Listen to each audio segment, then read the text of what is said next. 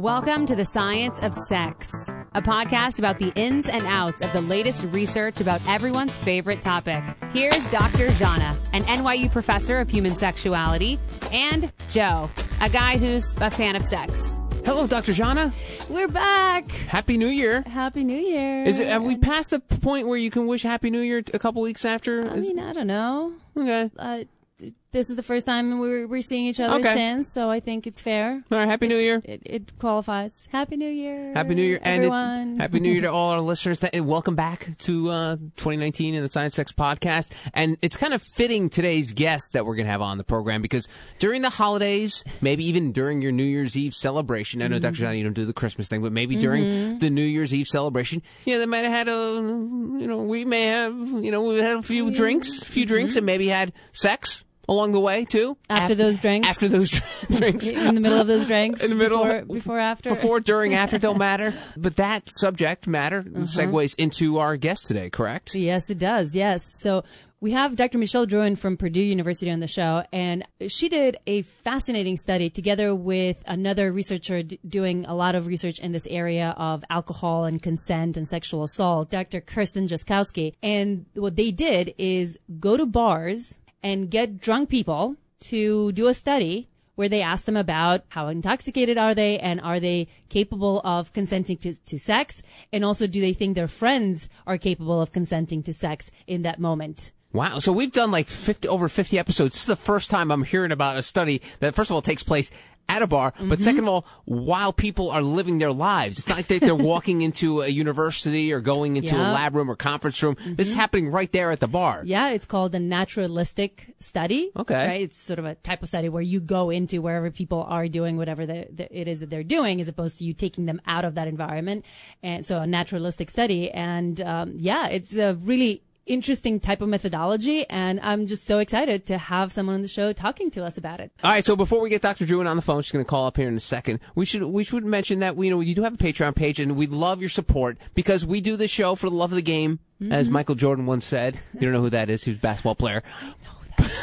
but we do this for the love of the game, and we do not get paid for the podcast and a lot of the other projects we do. So we're always looking for support, and we do have a Patreon page, which is patreon.com slash Dr. Jana. Yes. And there's sort of levels of way people can mm-hmm. contribute as to whatever fits their budget, right? Yeah, whatever fits your budget. If you can afford as much as a you know a latte at a coffee shop, throw us that same amount our way, or throw us more. Yeah, sure. Any amount. If you, if you enjoy the show, if this is something that provides information, education, and um, Entertainment. entertainment, That's key. hopefully Yeah. as well. Yeah. Yes. Please consider going to patreon.com slash Dr. Jana and supporting our work. And if you can't find that there, just go to the scienceofsexpodcast.com. All the information, all the links to our guests, our past episodes are there.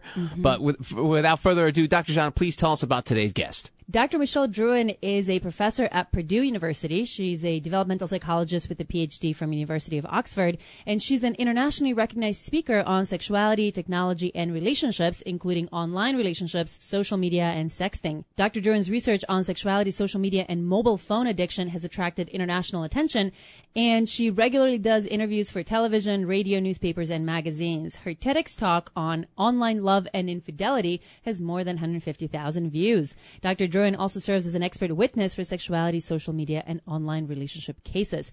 Dr. Michelle Drouin, welcome to the Science of Sex podcast. Thank you so much for having me. I, I was really excited when I saw this paper, and uh, it's one of those rare papers when I was like reading, and I'm like, I can't wait to see what happens. It's like I can't wait. to- page-turner. Yeah, it kind of was a little bit. A page turner. You don't often hear that. Yeah. No, no, not with with uh, research uh, articles that are you know 15 pages long, and you're like, oh, come on, why couldn't this be eight pages long? But you know, with this one, Everyone knows Dr. Drouin is the John Grisham of of research. Everyone knows that, Drouin, right? Thanks. anyway. Yeah. Seems like I should harness that for, you know, something better than these academic papers. But Well, it's never too it's- late. Yeah. yeah. No, but it, it's also an interesting, a, a really interesting topic that we haven't talked much about on the Science of Sex podcast yet uh, around alcohol and consent. And it is something that is so relevant to where we are at today in society, especially post holiday season when uh, lots of people were probably consuming some Yes. some alcohol And regretting some things they said or did over the holiday break, sure. Uh, but before we kind of get into uh, the, the weeds of it, uh, tell us how did you end up studying this? Based on your bio, you this is not quite your bag baby, as, as Austin Powers yeah, once said. You you study other things that are also really interesting that you you can tell us a little bit about. Yeah, well, this is directly related to my expert witness work. So I work as an expert witness for usually the government, but also civilian cases. And some of the most common cases that will come up in the military are sex assault cases, and that's widely publicized. So, one of the things I got really interested in is the idea of both people being really intoxicated when they went into these sexual interchanges or sexual episodes, and how usually it was only the man who is getting charged as the perpetrator. And so it made me really start looking into how aware are these men? I mean, are they drunk themselves? How good are they at assessing their partner's level of intoxication? And how much is that factoring into their perceptions of whether or not their partner is consenting? So, uh, yeah, I mean, the, you mostly have, although the well, we'll get into this later, but the, the rates of uh, prevalence for sexual assaults are higher among women, but men still do get assaulted as well. So I had a real interest in trying to disentangle the consent aspect from this sexual assault and trying to really see what role this intoxication played in that. Just to kind of set the stage for, for people, what are the rates that we're talking about? I know we've been having a kind of a big I don't know, debate over the last couple of years of what are the actual numbers of sexual assault and rape and, and other forms of sexual victimizations. What does it look like we're talking about based on all of the all of these studies and yeah, evidence? so I mean the rates vary, but in terms of just sexual assault or or rape, we have about one in five women in the United States say they've been raped, um, and then about a third have experienced other types of sexual violence in their lifetimes. And then among men, uh, you have about 1.5 incidents experiencing rape in their lifetime, and about 17% of experiencing other types of sexual violence. But rates vary based on your study. So this would have been from the 2017 National Intimate Partner and Sexual Violence Survey. Is that completed rape or attempted rape as well? Yeah, so that's where your statistics might vary widely. These would be actual reports via the survey. So completed acts of sexual violence or completed acts of rape. That's pretty high. Yeah, one in five, one in three among women. And college campuses, uh, it seems to be a really big problem on college campuses. Um, college women report high levels of of rape and sexual assault, and Dr. Jozkowski is actually a much better expert than I am to talk about all of that. Talking about alcohol, you know how how big of a role does alcohol play? Do we do we have information? Do we have some data on what percentage of sexual assault cases implicate some level of alcohol use? Yes, so about half, which is pretty striking. So about half of all victims would say that they've been they've consumed alcohol prior to the assault, and about half of all perpetrators, it's about the same. Those range pretty widely from about you know like one third to three fourths of them had report consuming it, and and the same with uh, the victims in terms of how many had consumed. So it ranges from about one third to three fourths say that they've consumed alcohol. And mm-hmm. this alcohol consumption seems to co occur so that you know both the victims and the perpetrators are often reporting having consumed alcohol prior to the incident. Interestingly, mm-hmm. and relevant to our study, so are the bystanders, because a lot mm-hmm. of times uh, these sexual assaults stem from these social gatherings where alcohol is a part of the social activity. Mm-hmm. I guess that's where you get the tricky area to the consuming and the intoxication, right? Because consuming alcohol can mean just having a sip of wine, right? Or just having one beer. So they still may have the wits, especially the attackers may have their wits about them, but they just happen to have drank a beer beforehand, right? Yeah, that's that's tough. That does bring in some ambiguity and is usually a big part of the defense of people who have been accused of sexual assault. You know, how drunk were they? Mm. Um, and also you you try to figure out with the victims how drunk were they? Because if someone's incapacitated then they are not able to consent. So if they were very drunk then that is definitely a big red flag Right, but how drunk is too drunk? Right. And How drunk yeah. is too drunk? See, that is the question, and it's it's really it's really difficult. And we didn't answer it in this paper. right, Yeah. right. that that question was not answered. right and i mean you- you tried to get at some of these things but uh, and we can circle back to that to that question toward the end of of how to even grapple with making those decisions which are obviously not not easy decisions to make. But you mentioned in your paper that unlike all this research that we have on alcohol and sexual assault like as you were saying you know what percentage of people have been drinking and perps and v- victims uh, there's not a lot of research on alcohol and sexual consent specifically sort of on the on the flip side of the coin of how much alcohol is impacting people's ability to consent or how much they think it affects their ability to consent and and so on. Um, why is that? Why have we not seen much of that research It's really hard to measure consent, and you you certainly would have trouble doing that naturalistically. So I think that's one of the problems. I mean, with something like sexual assault, you have reports of it, and you can correlate those reports with reports of intoxication. Whereas, you know, consent is a still kind of fluid concept, although I think we're adding some legs to it by promoting affirmative consent and this idea that, you know, you need to say yes. It's still a little bit more amorphous. And again, Dr. Jozkowski has done a really great job of trying to categorize what exactly does consent mean to people. So I think a big part of why it hasn't been studied is because it means a lot of different things to different people. And so the first thing we needed to do in this literature is actually define what is consent. and I think we're making strides in defining consent. And now once we've defined it, now we can have people look back and say, okay, in your sexual episodes, how how well did you convey this consent?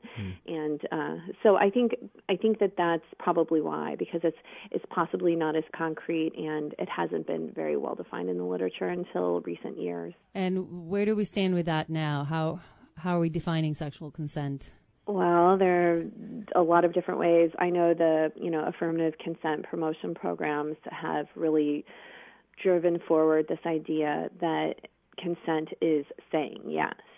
Although what Dr. Jozkowski has found with her research is that a lot of people communicate consent in more subtle ways.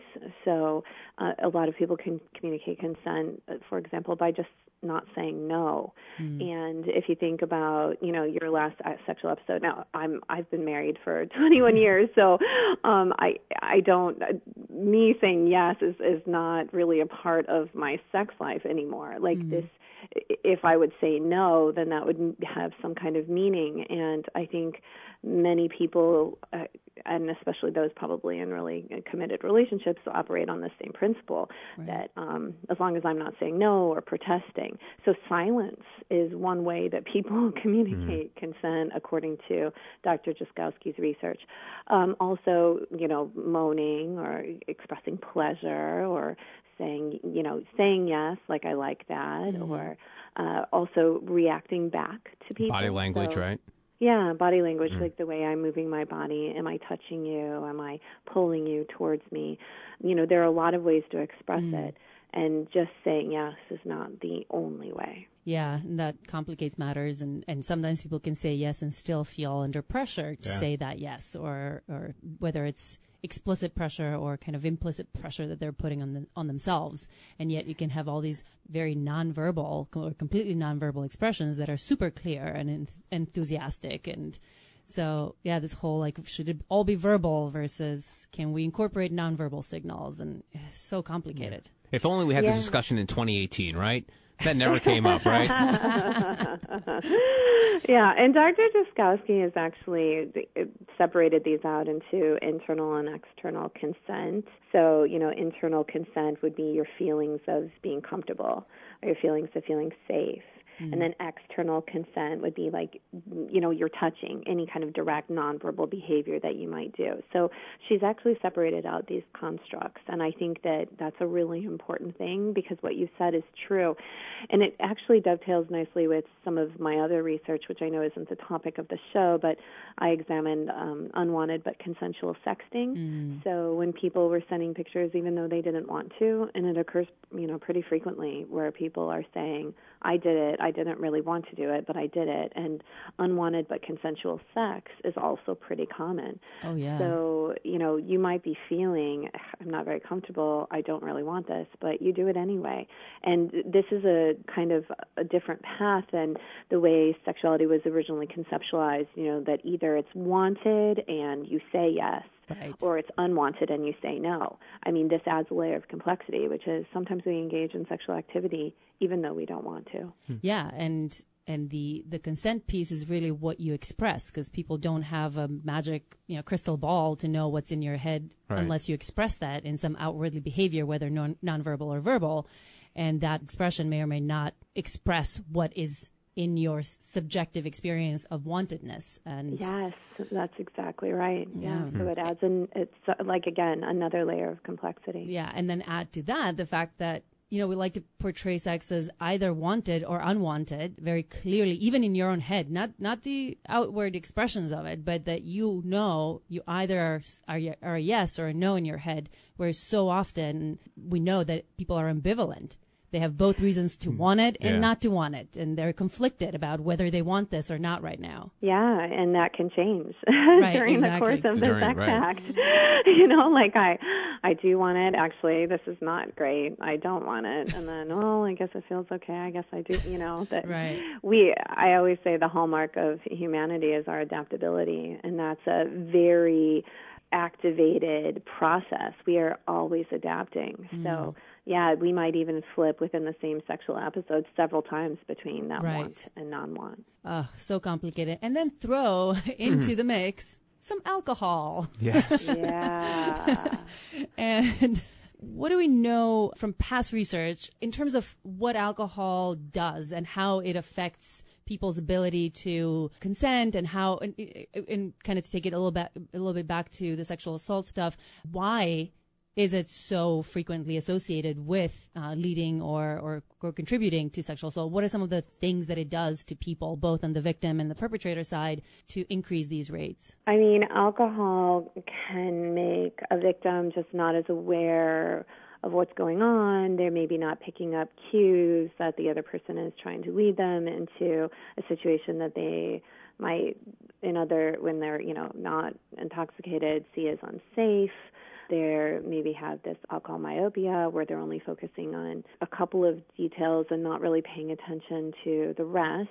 Myopia. uh, I'm seeing Joe. No, I mean like, singular, huh? right? What, What? Myopic? Is it a- It's it's narrow. Narrow, yeah, yeah. Narrow view. I Yeah. had it. hmm Yeah. Okay. Dr. Drew, and every once in a while, Jana will call out the faces I make. So Uh, well, that tells me. I like that. You know, the, the faces he makes make tells me whether there's a you know word that he doesn't necessarily understand or a concept that that means a lot of other people are probably not going to understand because they're not psychologists who've been. you know, Yeah, yeah, yeah. I have a terrible poker face, Dr. Drew. No, but I can't need that. poker. I need your Well, terrible perfect. poker yeah, face. give me give me those cues when I need to Yes. explain more. This is perfect. Yeah, so I, I mean, overall, it, it affects our decision making. It affects our our executive function overall. Our judgment might be affected. This is why a lot of people report doing things that they wouldn't have done had they not been intoxicated, because our judgment can really get affected. It might also lower our inhibitions. And then, in in terms of the perpetrators, mm. it might, if you think of it in a really innocent way, they might be also misinterpreting cues so that they think that the person is actually really being flirtatious with them when mm. they're not or they are they could be actually more nefarious and purposely use alcohol to you know cloud the the victim's judgment and get them into situations that are possibly unsafe. But alcohol can affect both the victim and the perpetrator in a variety of ways that makes these situations a little bit more likely to happen. I mean, these situations, especially when it comes to non long term relationships, right? When they're new people or hookups or that sort of thing, they're very often ambiguous situations. You, you're not sure what's happening. Right. You're not sure what the other person wants. There's no clear communication. And so we as humans tend to, it's, it's a natural kind of human response to um, project our own desires and hopes. And alcohol just adds to that, emphasizes Yeah. that, and makes us feel like, oh, yeah, what we want, mm-hmm. the other person probably wants that too. Yeah. Yeah, it makes these cues that you're picking out you're extracting the ones that are most salient to this person wants what I want. right, right. You're ignoring the no's. You're not even perceiving the No. the signs that might be a no, and you're just playing up the signs that it might be a yes. And as you were saying, that's even if you're not being kind of malicious, even if Right. you're just like this naive. I'm just This is excited. fun, like, yeah. I just want to get laid, and I think she wants that too. And then mm-hmm. yeah. And so w- one thing that we don't really know, like a lot of the stuff we've studied a lot around alcohol and what some of these things that it does. But as as you were saying in your paper, one thing that we don't really know is how alcohol affects people's own perceptions of whether they're capable of consenting, right? Yeah. And maybe whether their friends are capable of consenting, even though they have been drinking to some extent. Um, Yes, that's right. so, what were you thinking you were going to find? Did you think people, drunk people, were going to say, "Yeah, I'm, I'm, I'm good," or "No, I probably am not good. Someone should stop me from doing this." Yeah, well, considering the extent to which people report engaging in sexual activity when they are intoxicated, we expected possibly that people would say, I think I'm able to do it. But uh, because there wasn't really a lot of research on it, you know, we phrased these as research questions rather than hypotheses because we we didn't really have a clear theory or any hypotheses about whether or not people would think they were able to consent. We know that intoxication and sexual activity often co occur, but we didn't know necessarily that these people thought they were able to consent, and that's why the sexual activity occurred. Right. We just knew that the activity was occurring along with this intoxication. So, this is really what we designed the study to assess. And you're also looking at whether intoxicated people considered their friends' ability to consent, and uh, you, you're looking at this because of this model of third-party bystander intervention as a potential model for intervening in sexual assault or potential sexual assault cases. Can you tell us a little bit more about that? Yeah, so the bystander model, which is being promoted as a way to prevent sexual assault, is based on this idea that people who are watching these situations might be able to intervene on behalf of their friends and say, hey, a sexual assault might be happening here. So mm-hmm. you may not want to go with this guy, or you may not want to go home with this girl. And it's, I love the idea because it's it's making the most of the protectiveness of, of a social support network.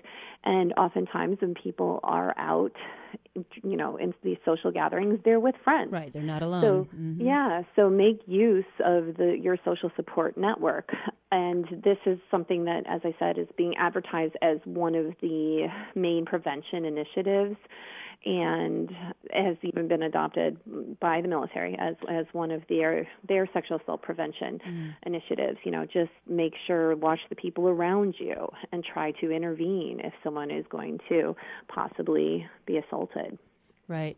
And it's it's kind of easier said than done though, right? There's hmm. the what are the things that we kind of need to have in order for this to work and and why is it so challenging and then how does alcohol make that even more challenging? Well, bystander intervention is hard to do in, in the beginning. Um, bystander intervention requires you to notice that something is happening. You have to decide that you're the one who must do something. You Take on have to- you- responsibility, yeah. yeah, you have to be the one who's responsible and you have to develop some kind of plan to intervene and then you have to initiate this plan. And so uh, bystander intervention could fail at any of those steps. And this is why some people don't intervene when someone else is having some kind of crisis. And but there are also lots of other things that make bystander intervention tough when you're talking about sexual situations. So even taking away the alcohol, if we're talking about men, for example, um, men don't want to get involved in their other men's relationship. You know, their friends' sexual We got a code. Yeah, the bro code, right? Mm-hmm. You don't you don't get involved when your friend is trying to chat up a girl. So this violates some kind of social norms that that men have.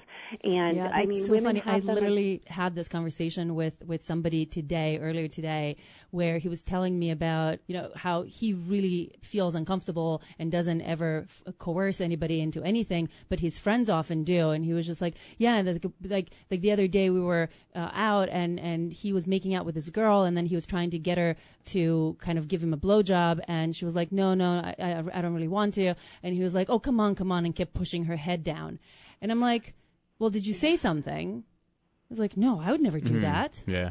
Did you ask him why he would never do that? Yeah. He's like, And "You- what did he say?" You just don't do that. It's it's it's his business.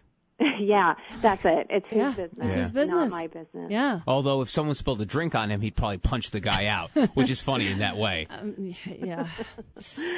Well, it's it's hard when other men are involved. You know, men's relationships are, you know, built on this dominance hierarchy and competition, and in some ways, sexual conquests are part of that mm. Competition that exists among men. So, for a man to go and intervene and try to prevent his bro, his Right. friend, from engaging in sexuality, you have to wonder, well, is he just trying to push me down so Right. that I can't then Is he trying you to know, take this woman for me from me? yeah, Yeah. yeah, Or there, yeah, cock there are all block kinds of competitive relationships that exist among man groups that might perpetuate, I guess, a pressure to not intervene. Yeah. yeah. Can't fix that, Doc. I don't think there's anything you could do. yes, we can. I don't know. I think you see. Look at us. We're so yes, we're talking about it, right?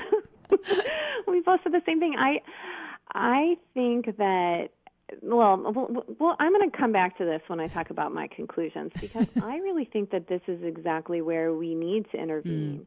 And uh, I'm just, I'm going to say too that alcohol exacerbates the issue because this part where in order to intervene as a bystander you have to notice what's happening i think that that's one of the huge implications of alcohol consumption is you may not notice maybe because you're at a party and you're focused on your own thing so you're not really mm-hmm. paying attention to what your friend is doing but also your own alcohol consumption may cause you to you know again this alcohol myopia focus in on a couple of your details and not be as focused in the protection of your friend so alcohol complicates what is already a complicated issue.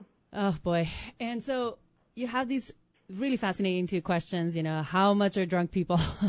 how, how much do they think that they are capable of consenting? And then what do they think about the ability of their friends to consent? And you didn't go about this the way most sex research is done, which is just ask people in a survey, online survey, to, to tell you what um, what they would do if they were drunk. And you didn't even another less common way, but you know, still not entirely uncommon when uh, people are studying alcohol is to bring people into the lab and kind of get them drunk there and then mm-hmm. ask them some questions. Joe is like, You didn't what? do that, did you? What? No, they didn't do that. No, but there are studies. They have these like bar kind of mm-hmm. labs Oh, okay. where, of course, with consent and Sure. everything, you wouldn't get them pass out drunk. Right. You, know, you would A little tipsy. a little tipsy, Okay. yeah.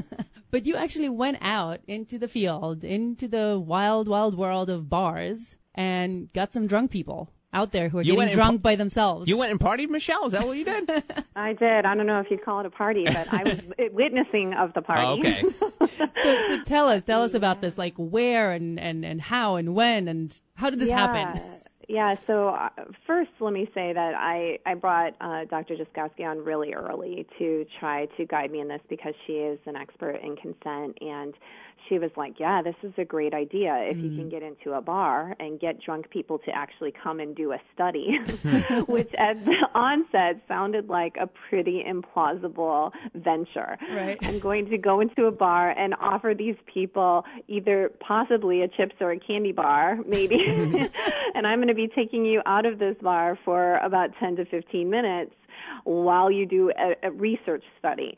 And so it seemed like it may be really difficult, um, but surprisingly, it was pretty simple. So, Oh, one of the really? great, it yeah. turns out drunk people love to do studies in the middle of the drinking. Everybody knows that, Dr. Johnny.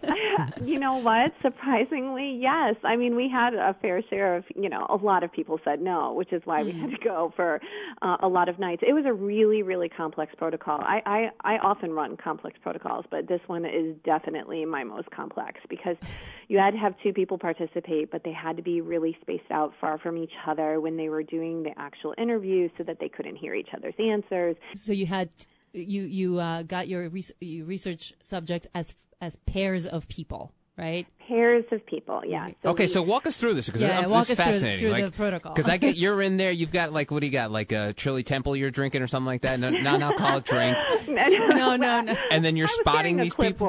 Oh, you're carrying a clipboard. Okay. Well, you could have had a Shirley Temple. I Nothing wrong with carried, that. yeah, I carried a clipboard Okay. into the bar. I actually, I did, um, I didn't do a ton of the recruitment. I would mainly stay in the area where we were doing the testing Okay. because I would watch all of the different pieces unfold. Um, so we would send recruiters. We always made sure that we sent recruiters in pairs. We would always send at least one woman as a recruiter. Dr. Jozkowski said that they had better luck with recruitment when they had a woman recruiter, so we relied on her knowledge. Um, and then we did same sex interviews, so men would interview with men and Mm-hmm. the women would interview with women, which was also something that was kind of a standard protocol. But because of that, we had to have a lot of research assistants there. Right. Wow. Um, be- because you had also different stations, so we had these interviewers, but we also had someone who was doing the consent forms, and then we also had someone who was measuring BAC, and that was a separate station. Blood alcohol Jeez, levels. hold on a second, Doc. You, you got to describe this for me. So, are you setting up a lab in the middle of Yeah, hula yeah, you- hands? you- Yeah, yeah. You have yeah, to describe a little bit what what happened, Yeah. exactly how this took place. we get you got the one recruiter. I got that. So they'll go in. It's a Oh, well, female. we always sent No. people in pairs. No, we but- sent people in pairs, right. so at least one was a woman, Okay. but we would send them in pairs because I, I was very aware that my students going into a bar, I wanted to be sure that they had someone with them to make Right. sure that they were okay, and, And you know they're recruiting intoxicated Right. people, so it's a kind of a an environment that you don't know what's going to happen. So my they always went in pairs. okay. and then they would seek out pairs of people to interview. They Or would to- seek out anyone was who is at least in a group of two Okay. or a bigger group. And the only questions they would ask are, "Have you been drinking, and do you know this person?" And that's Mm-hmm. it. And um, then they would say, "Okay, well then." If- Because if they haven't been drinking, then obviously they're Wouldn't not. help 'em, right. Right. they're they're not going to be really eligible for the study. Right. And then uh, if they don't know each other at all, if they just happen to like be standing together Next to each other for a randomly, drink together, yeah. it also is not uh, a, a good. Right. they're not going to be a good fit for the study. Okay, so you, so the recruiter goes in and finds Sally and Mike, and Sally and Mike both say they've both been drinking and they're hanging out there. They know each Yeah. other. They know each other. They're either friends or boyfriend, girlfriend, or whatever. Yeah, they're on a date. Sure. Okay. So then, Yeah. so then, what happens to Sally and Mike? So then they're brought into what would have been, as you phrased, the lab, and this was actually really convenient. We we had multiple sites identified at the beginning, but we ended up just settling on uh, a single site because it was perfect. It had a banquet hall Oh, okay. attached to it that was just through two glass doors. So they didn't have to go far. They just went like down the hall or something. Yeah, Okay. they did. I mean, it wasn't even down the hall. They went just. It was the same part of the Okay. bar, but then they had these glass doors that closed, and then we had this entire banquet hall in order to set up our different areas, which was really necessary to maintain the confidentiality of their responses. Um, so yeah, and then So and Sally and the Mike go through the glass doors, Yep. and they get to what's the first station? The first station is consent. Not sexual So- consent. Consent for the study. Yeah. yes. study. Yeah, no sexual consenting went on in the study. Right. Okay. Um, so we, yeah, consent to participate in the study, and if they decided they'd like to participate, um, the next section was the interview section, and the consent took, you know, a different amount of time for each of the pairs. So, and then the interview took a different amount of time, and uh, then they would go and get their blood. But they would get interviewed at the same time, right? The the two Yeah, they were interviewed at approximately the same time. Mm-hmm. just far from each Um, other, Okay. so they can't hear They what the other person is other. saying. Yeah, they they were about 20 feet away from each Mm-hmm. other. So it's like the newlywed game with alcohol and in a banquet hall, though. Yeah, Just yeah, like that, maybe yeah. a little, a little. and then afterwards, they would go over, and then we didn't show them or tell them what their blood alcohol level was. And then the last person would say, "Would you like chips or a candy bar?" Interestingly, lots of people declined. They didn't want a candy Many- bar. yeah, Or the- the- chips? chips or candy bar. I thought all drunk people wanted something I know. to eat. That that could have been another part of our study. Yeah. but um yeah, many people were like, "No, I don't even want want the chips or candy bar." So they were really doing it just to help science, I guess. Amazing. That's nice. How did you Because we test their alcohol them- level, by the way? Was it a pee test? Uh, I know it was a breathalyzer. Oh, breathalyzer. Okay. Yeah, breathalyzer that you might do on the side of the road. Okay. So we, we bought we brought this um BACtrack. I, I think this must must have been one of the most interesting like method section of a paper I've ever I've ever read because it had things like I have to I have to read this Joe you know bear with me. People were read the consent form and then they were asked to answer some questions to make sure they understood. They're Right. not too drunk Blotto, to right. actually understand. And then they're like in addition they were told that if they were too intoxicated to complete the study like if they were passing out or stumbling the study wouldn't end. And it's worth noting that none of the 160 participants were forced to end the study early because of extreme intoxication symptoms like slipping out of their chairs, passing out, falling down, and all passed the informed consent procedure. Oh, so that's kudos to the re- researcher, uh, the, the, the, the, the recruiter. I guess the recruiter did a nice job of pairing off and finding people that weren't too. They weren't you know- passing out. Yeah, good, good job on them. Good on you. Yeah, well, say. that's it. I mean, they wouldn't have um approached people who were like being t- drug out of the bar because they couldn't stand anymore. Right. Um, but uh, I mean, surprisingly, the blood alcohol levels that we got in the sample were still very. There was a wide range, Okay. and so That some makes of these people were incredibly intoxicated. Mm. The questions that we asked were simple. We just wanted to make sure they understood what was going on in the study, and if they, you know, if they had questions about it, they were usually just like, "I didn't remember what you said. Can you repeat it?" It, it was it, that actually was one of the most eye-opening things for me because I talked to every person who came through this study, mm-hmm. and some of them seemed completely sober. And when we did their blood alcohol count, sometimes I would look at it and I would say, "Oh my gosh, I can't believe it." Mm. One that stands out to me particularly was a young man who had come through, and he said to me, "Oh, I'm in your class." And I said, "Oh, you're in my class." And he said, "Yeah." He, and I said, "I I don't I don't recognize you. You must be in my intro class because that's big." And he's like, "Yeah." And he's like, "You might not see me because I sit in the top, like in the right." And so he's like like a couple rows down. Mm-hmm. And I was like, "My goodness, no, I don't I don't recognize you." So he had me convinced he was in my class Okay. was talking to me. This guy's blood alcohol level was above a point three, above a point three. Like he could have been in the hospital. Wow. His blood alcohol level was, uh, you know, for reference, That's like three times, drive. right? Is that two or three times the, the level? three, almost four times Almost the four level. times. Wow. Like Wow. it's it's point oh eight to drive, and this was a, a young man who carried on a conversation with me and had me convinced that he was in my class. And he described exactly where and yeah. He- yeah, he described where he sat. So Wow. what I think was shocking to me was you had people who seemed incredibly coherent, Mm-hmm. whose intoxication levels were actually really high.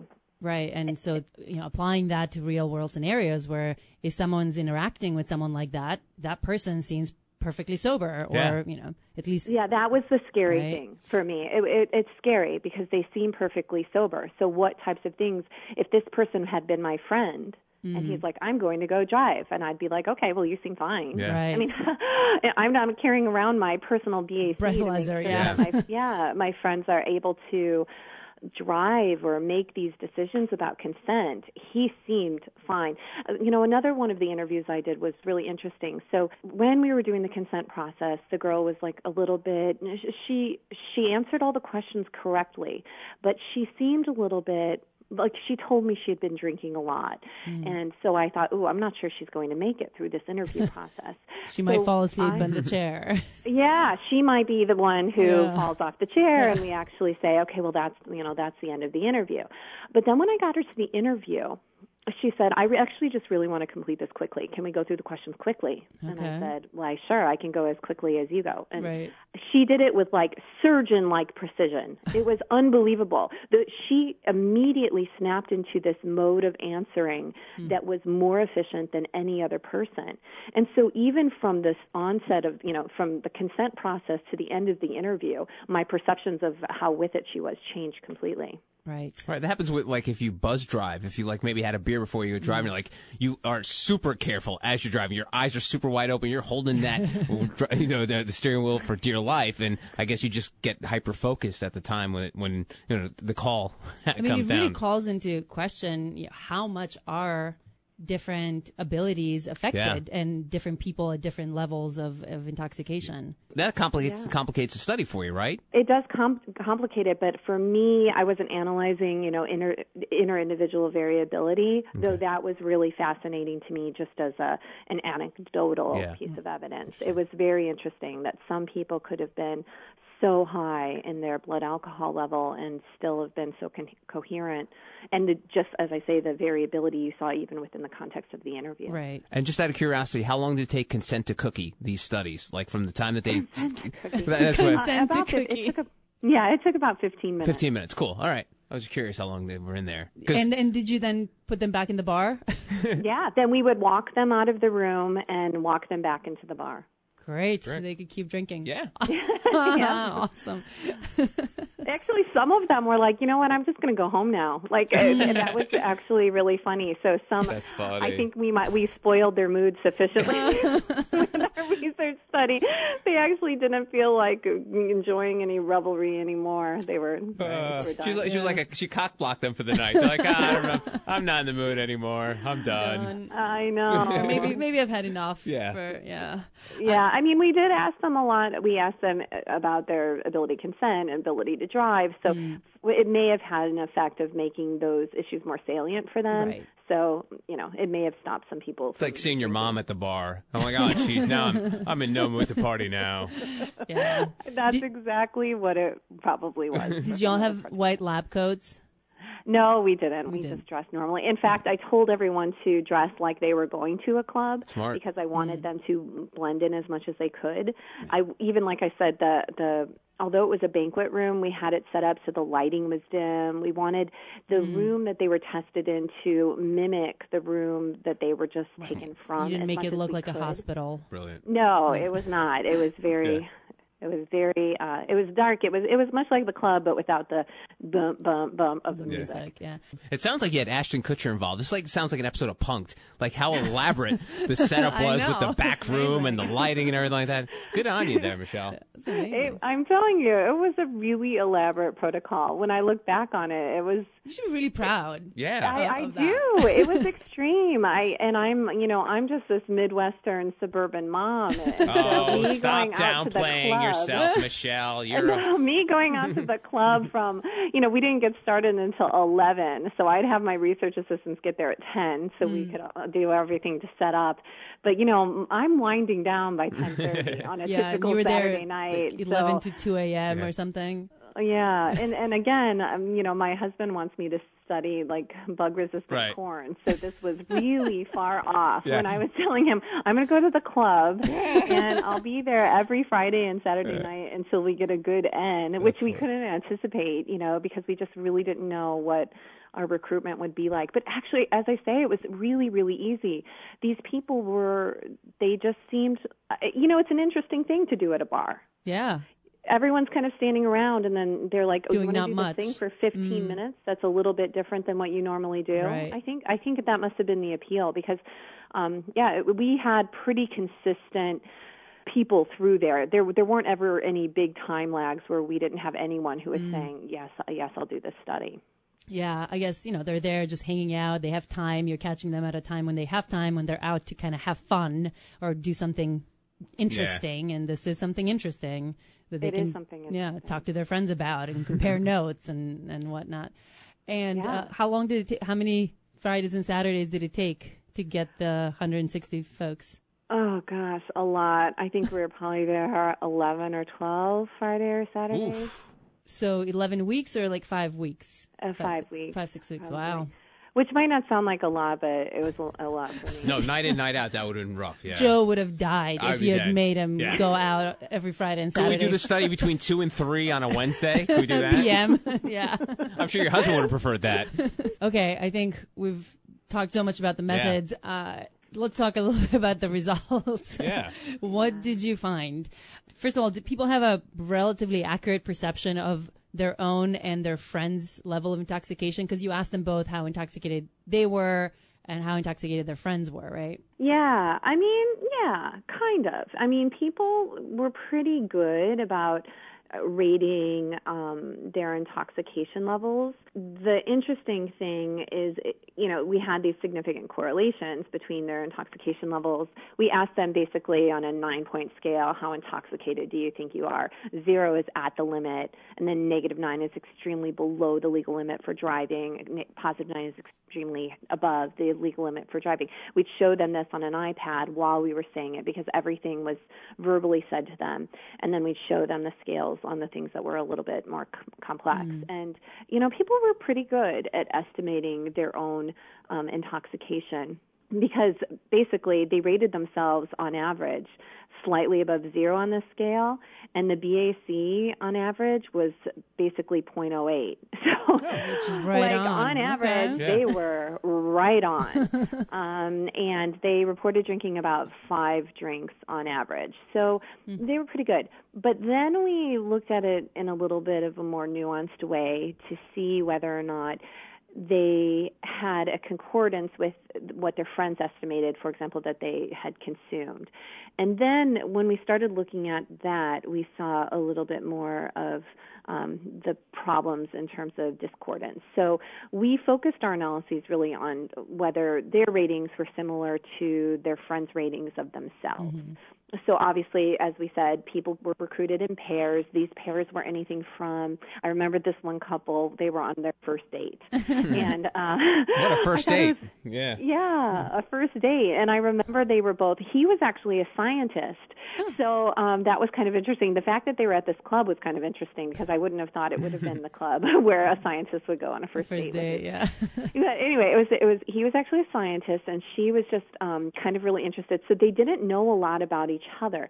Mm-hmm. Uh, so that that was an interesting couple. But many of these people like had known each other for their lifetimes. You know, we had brothers and sisters, we had mm-hmm. cousins, we had best friends, and what we wanted to see was how good were you at counting the number of drinks that your partner hmm. consumed mm-hmm. or your we'll just call them friends consumed right. and in that in that sense not a lot of them are concordant so only one in five of them said my friend drank five drinks, and then their friend also reported that they drank five drinks. Mm. So only one wow. in five of them were concordant. Like, Most yeah, but the exact then, number of drinks.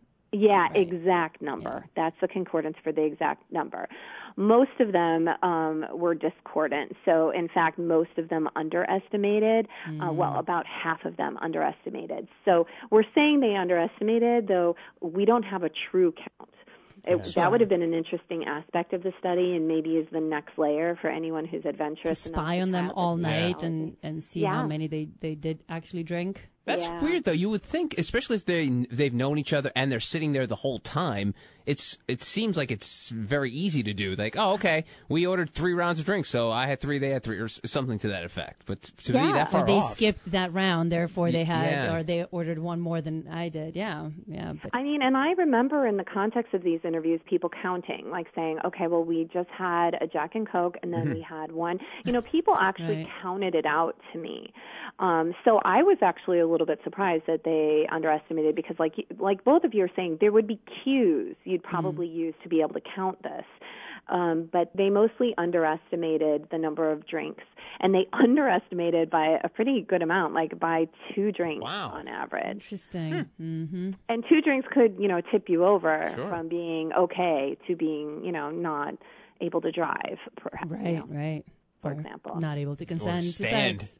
Or, yeah, stand. yeah, Yeah. possibly not able to consent, which I know we're going to get to the bigger Yeah. question Yeah. a little later on. Um, and then, yeah, so although th- what you saw is a really strong correlation between my assessment of my friend's number of drinks and their reported number of drinks, our, our, our correlation was 0.61.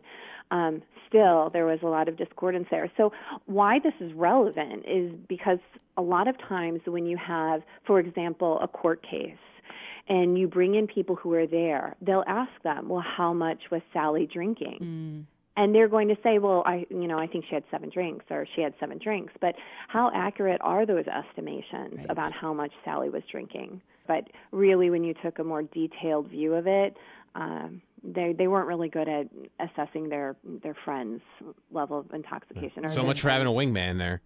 yeah. Uh, so it really does make you question your wingman and whether or not they're really tuned into you like you think they might be. Right. Right. And to the big question, um, how are they perceiving their ability to consent to sex? And how is that Yeah. related to their level of intoxication, actual level of intoxication, you know, based on the on the breathalyzer and their perception of their intoxication? Well, overall, people were very confident in their ability to consent. So 93% said that they could consent. Ninety three percent. Yeah, 93% of them said that they could consent to sex. And 87% thought that their friends could consent to sex. It's hmm. funny that they were somewhat more confident about themselves Yeah. and their friends. I mean, it's not a huge difference, but Yeah, I, I think they're probably a little bit more conservative with their friends, but they're like me, definitely. Uh, yeah, it's a self-serving bias, right? Mm-hmm. So I'm fine. I don't know if my friend mm-hmm. is fine, but I'm fine. Right. And was this correlated with how intoxicated? they I mean, you don't have a lot of variability. If 93% of people saying, yeah, I can consent, then you don't have a lot of variability in the sample for those who might be saying no. But was it somewhat correlated with how intoxicated they were? Yeah, exactly. You don't have much variability. And no, the ability to consent was not related to how many drinks they reported drinking, how intoxicated they they reported themselves, how many symptoms they said they had, or their BAC. Now, there were two things that were. So we asked them, we actually asked them four questions that would be related a little bit to consent. One of them was, would you be able to have sex without passing out?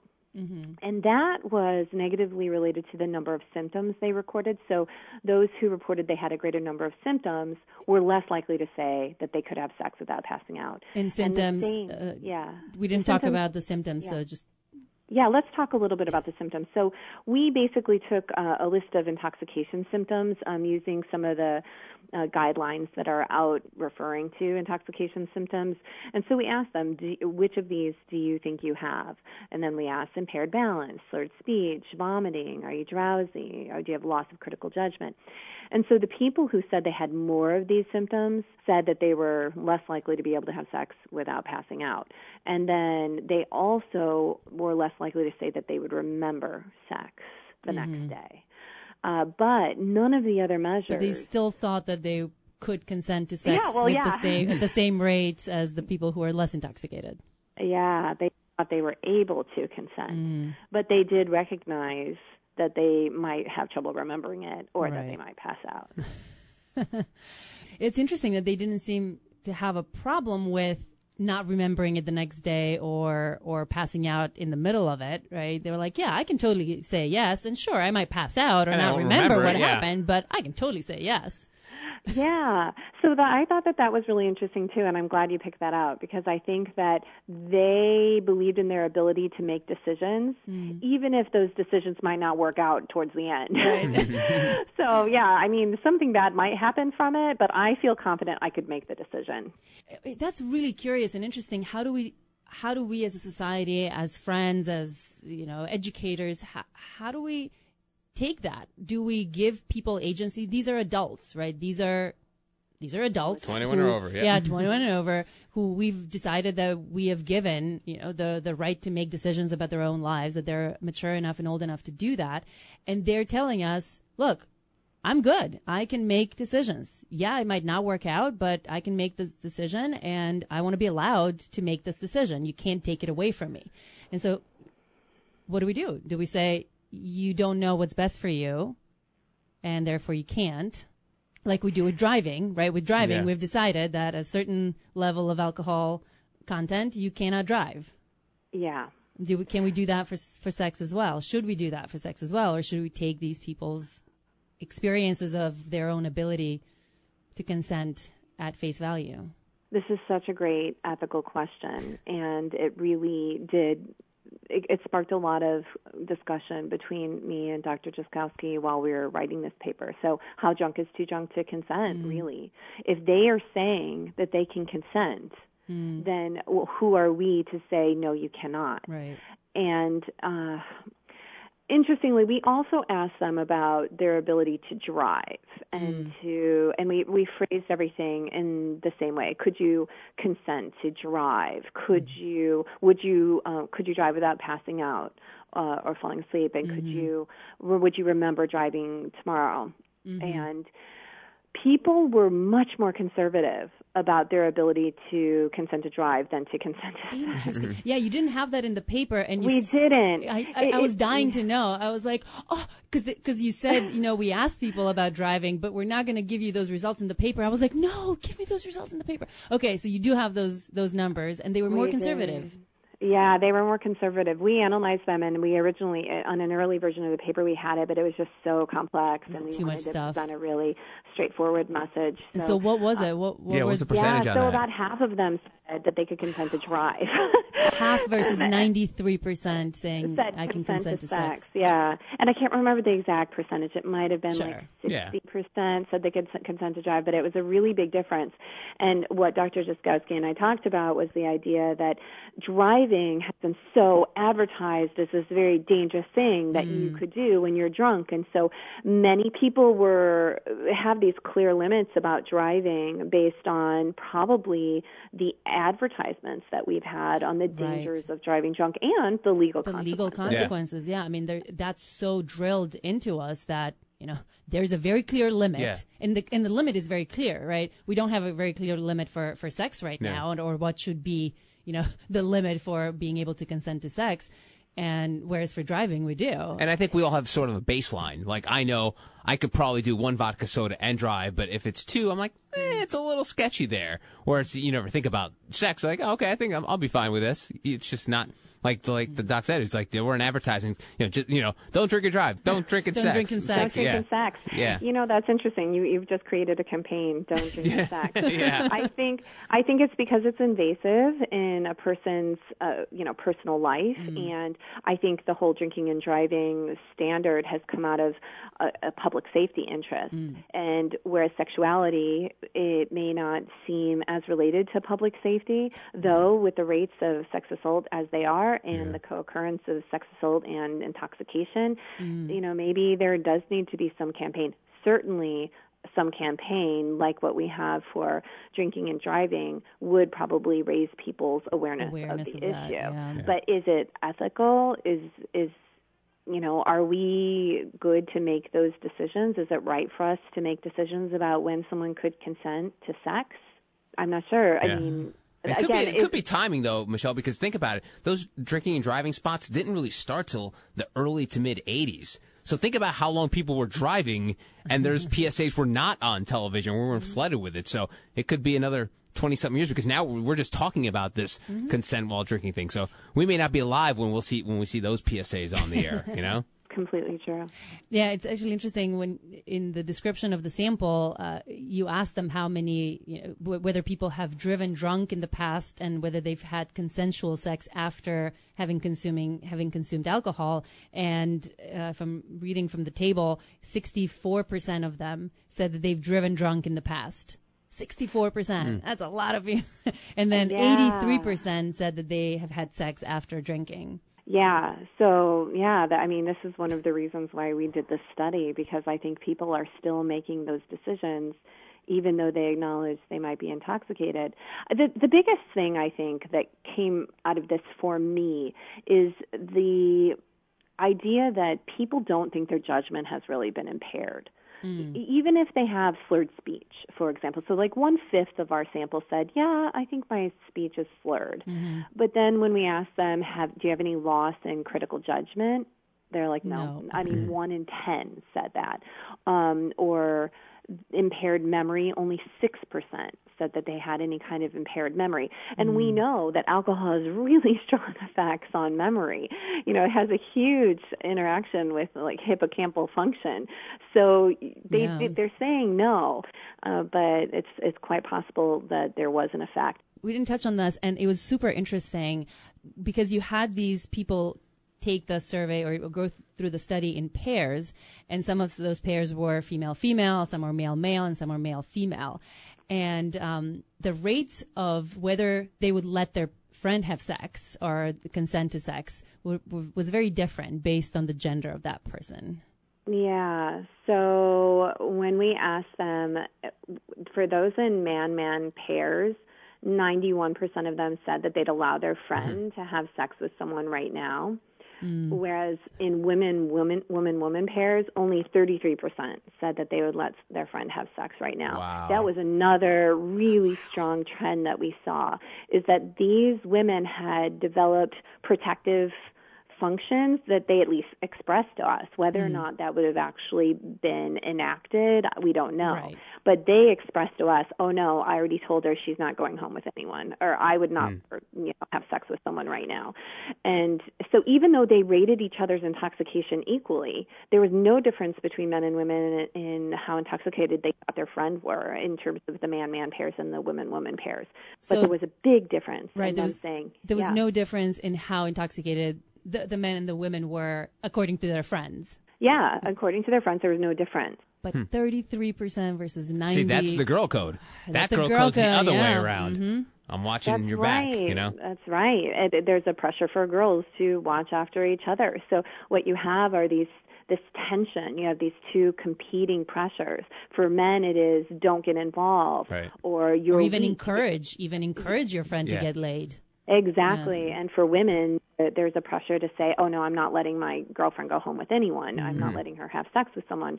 And so, and those feed into obviously societal norms about what's appropriate for men and women mm-hmm. and gender biases about sexuality and, you know, so many things that I don't even have time to talk about. yeah. However, what it made me feel, and especially as a mother of two sons, mm is that there is a pressure among men to display their sexuality, and then there's also a non protective thing going on in these men groups where even if they thought, oh, my friend is drunk, they are not going to intervene. And that made me feel really sad. It made mm-hmm. me feel mm-hmm. really upset for men that they don't, don't have these protective factors in place. Right. And so we already kind of talked about, you know, the whole dilemma around how drunk is too drunk, but what are some other implications and challenges left open by some of some of these findings, some of these data?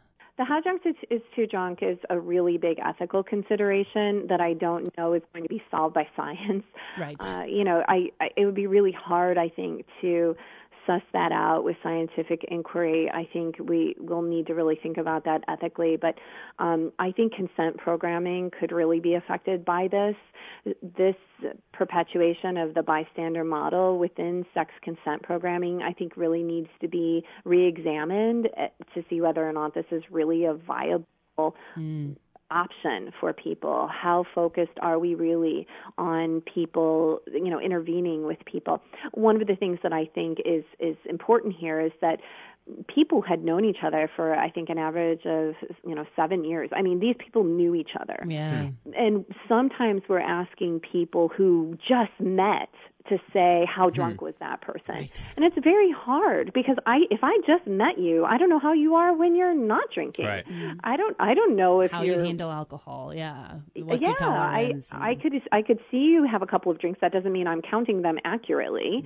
And I don't know how you handle your alcohol and how um, how do I know if you have blurred vision? right. unless someone is is falling again falling out of their chair, which didn't happen for mm-hmm. any of these participants how are you really supposed to tell if they have impaired judgment? Because, and especially since they're not reporting themselves that they have impaired right. judgment. So, as my, uh, you know, if this person who's drinking and he's like, well, I'm okay. I don't have impaired judgment. I, I had seven drinks. And then he's looking and maybe the person he just met, you know, she had four drinks and he's like, well, I'm okay. She, you know, she's mm-hmm. probably okay. She seems like she's okay. I think it's just, it, we're really asking people to do something that's incredibly complex. Right. That even as a sober researcher was mm-hmm. difficult mm-hmm. for me to do. Mm-hmm. Like I if I had to assess whether or not these people were drunk or not, I would have it would have been diff- really right. difficult. Yeah, I mean, and you're right, a sober researcher who's not interested in hooking up with these people, right? You don't have the arousal piece that exactly. often clouds judgment as well, and exactly. and you know, all of that, and it still would be difficult to say, yeah, this person seems like they'd be okay. Yeah, to make that I decision. mean, how, this person. How do I not. know if they have impaired judgment, especially since these people are engaging in a conversation with me and they were able to consent to participate in a research study mm-hmm. even though by standards of you know blood alcohol level they were considered drunk Right. you know but they they were able to understand my questions you know these people got through 15 minutes of questions right. that they were able to answer I, it, it, it just i don't know it makes and it also makes you wonder you know you have these effects of memory that are often found. Um, alcohol it has proven effects on on memory. Mm. But does that really translate into decreased ability to communicate in an effective way in the moment of intoxication? Right. I, am not I'm not sure that we have enough research on that, and particularly as you stated at the beginning of this interview, in the naturalistic setting, you know, right. because maybe I'm going to be able to pull it together when I'm communicating in a bar you know? Mm-hmm. Yeah, you snap, snap out of it or into it. So, I mean, I know there's no easy question, but what are, what are your feelings based on all this research that you've done and reading and thinking? How do we uh, set policies around what is assault and what isn't, especially when alcohol is involved, given all these complexities? What are the most useful, most productive, most realistic policies that we can set that reflect reality. All of the knowledge that you have around this, what do you see as the most productive on a, on a societal level or an organizational level or a college level, whatever level that is? What are the right policies? What is the right approach to, I don't know, setting some standards of, you know, when is something sexual assault and who's responsible and what level? How do we, how do we go about this in a way that reflects reality and research data and what we know what happens in these situations? I think that's a really complex question. I know, sorry. I feel like the only answer I really got out of this in terms of change or something that could be implemented immediately that might make a difference is for people to be educated on especially men to mm. be educated on how to intervene when they do think that a friend might be intoxicated. So I know this is not your question, but let me say that mm. for me, this was my biggest take home.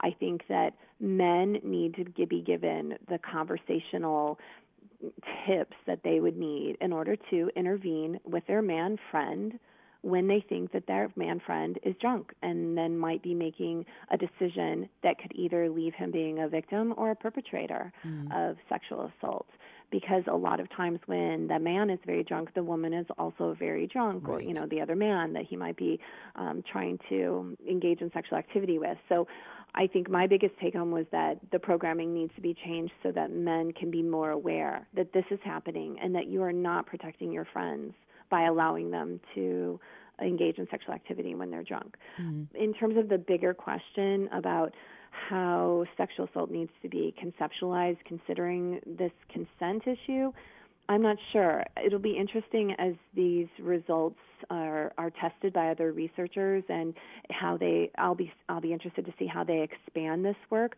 Right now, I don't think this offers any answers. All it tells us is that people are saying they can consent at the time and that they believe that they're going to be able to remember it. They believe they're not going to pass out or fall mm. asleep.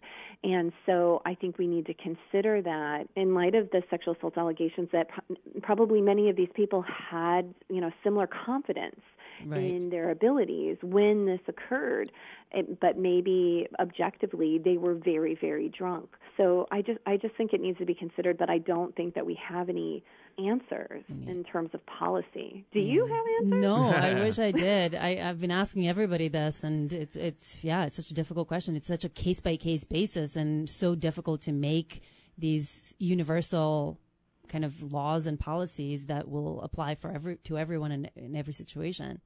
Do you see it?